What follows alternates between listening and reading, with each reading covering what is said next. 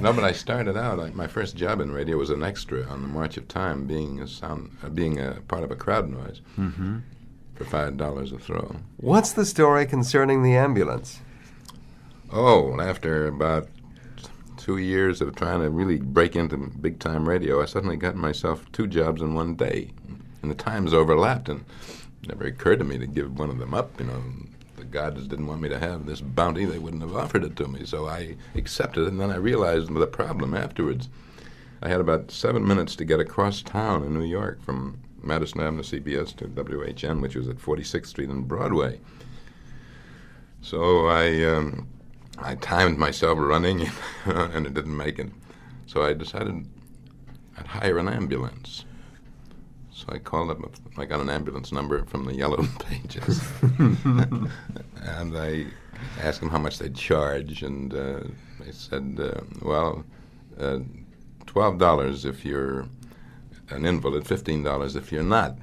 So why the difference? He said, Because it's against the law to carry you if you're not an invalid. so that was a wild ride. I, uh, the ambulance was waiting for me, and I tipped the elevator man on both buildings, you know, in advance. And uh, uh, I ran out of the studio. When I finished, it was Myrt and Marge, the CBS show, and. Um, the elevator wasn't there, and I nearly broke my thumb pressing the down button. Every second was precious. You know? Certainly.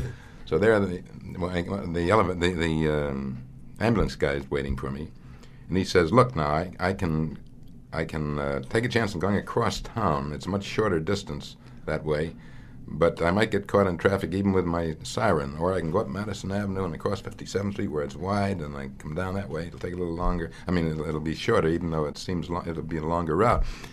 So I said, "All right, go that way," and he started the uh, siren screaming and. And then the siren broke down.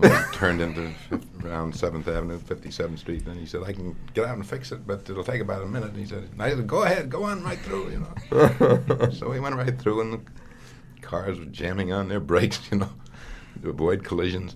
And I, well, we I got there, and I ran out of the ambulance, which was a strange sight for the passers-by there. And I would think I was running from an ambulance.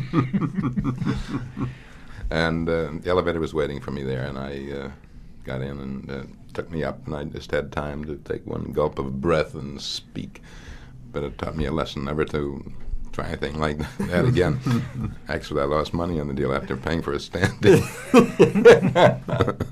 but it was a challenge.